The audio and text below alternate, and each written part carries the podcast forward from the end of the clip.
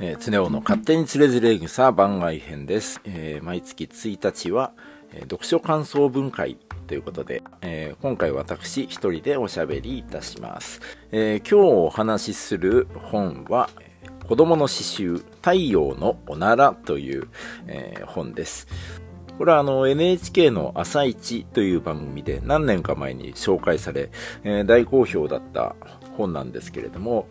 えー、もうタイトルの通り小さな子供さん、だいたい年齢で4歳から8歳ぐらいかな、の子供さんたちの詩をまとめた本です。えー、まとめた方が、灰谷健次郎さんという、こちらの詩人、詩を書く人ですね。えー、この方の、まあ、編集で、まとめられた一冊なんですけれども、これは本当に自分もちょうどその朝一を見てて、なんか面白いなと。で、まあ本屋さんに行って、偶然見つけたんですよね。そんな真剣に探してたわけじゃないんですけども、見つけて、えー、あ、これはいいなと思って、1ページ、2ページほど開いて、もうちょっとあまりにも面白いもんで、もうその場で、その場で本を閉じて、レジに並んで、買っちゃって、家に帰ってから一気に読んで、まあ面白いんですよね。この何て言うのか、子供さんがもうとっても純粋で、うん。で、それでいて大人がその、普段当たり前だと思っていること、これを子供目線で見た時にすごい多分違和感を感じるんでしょうね。で、子供が感じる違和感に大人がこの詩を通して感じて、そこになんかこう、飾らない、えー、言葉とか飾らないユーモアというものを感じることができました。まあこれはいい本ですね。僕好きなのはいくつかあって、一番好きなのが、お父さんという、えー、大谷正宏くんかな、えー、こちらの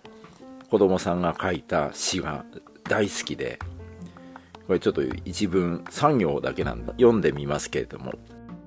お父さん、お父さん、お父さんは米屋なのに朝パンを食べる。ここれだけの詩なんですけどね、もう子供さん目線で、うちパン屋なのになんで米食べてんのだろうっていう風に、うん、なんか笑えるんでしょうね。あと、まあ、この詩集なんですけれども、小さい子どその子供さんの詩に、えー、添えて、灰谷健次郎さんが一文、文章を書いてるんですよ。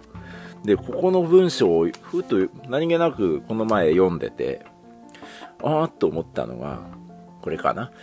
えー、中村真由美さんという4歳の子供さんがあ書いた詩に対しての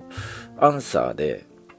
灰谷さんがこう病院で順番待ちをしていると。そうすると、その親子連れがいて、子供がお母さんに、ママ、ママ、スリッパはどうしてスリッパっていうの？ママ、ママ、テレビはどうしてテレビっていうの？って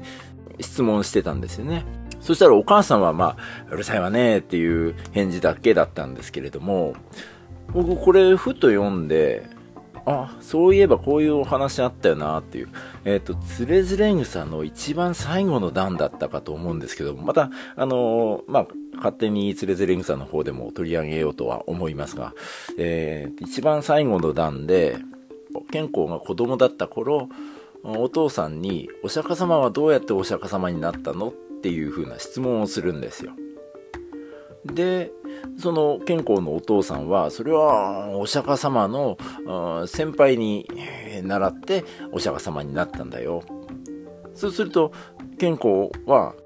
そのお釈迦様の先輩はどうやってお釈迦様になったの？って聞くと、お父さんはお釈迦様の先輩の、えー、先輩に習ったんだよって。じゃあそのお釈迦様の先輩の先輩の先輩は誰に習ったのって、それはお釈迦様の先輩の先輩の先輩の先輩のっていう、まあこういうお話があるんですけれども、ふとやっぱり子供っていうのは本当に自分がわからないことを素直にわかんないって聞くっていうのが、やっぱり今のね、大人にはなんかやっぱり知ったかぶりしちゃうじゃないですか。あれはね、とか調べないで自分の推測だけで喋ってしまうっていう、まあそういう大人も、まあ、自分もね 踏まえてですけども、えー、ちょっとこう反省的な人間になってしまうかななんて、えー、思いました。えー、今日はですね、えー、読書感想会ということで、太陽のおならという、えー、本を紹介させていただきました。え毎月1日はこうやって読書、えその月読んだ本、であったり、まあ、昔読んだ本を紹介していこうかと思いますので、また、えー、お聞きください。あと、通常の、えー、勝手につれづれ草あ、こちらの方は毎週水曜日夕方6時に公開しておりますので、よろしければチャンネル登録をお願いいたします。最後までお聴きいただきありがとうございました。つねおでした。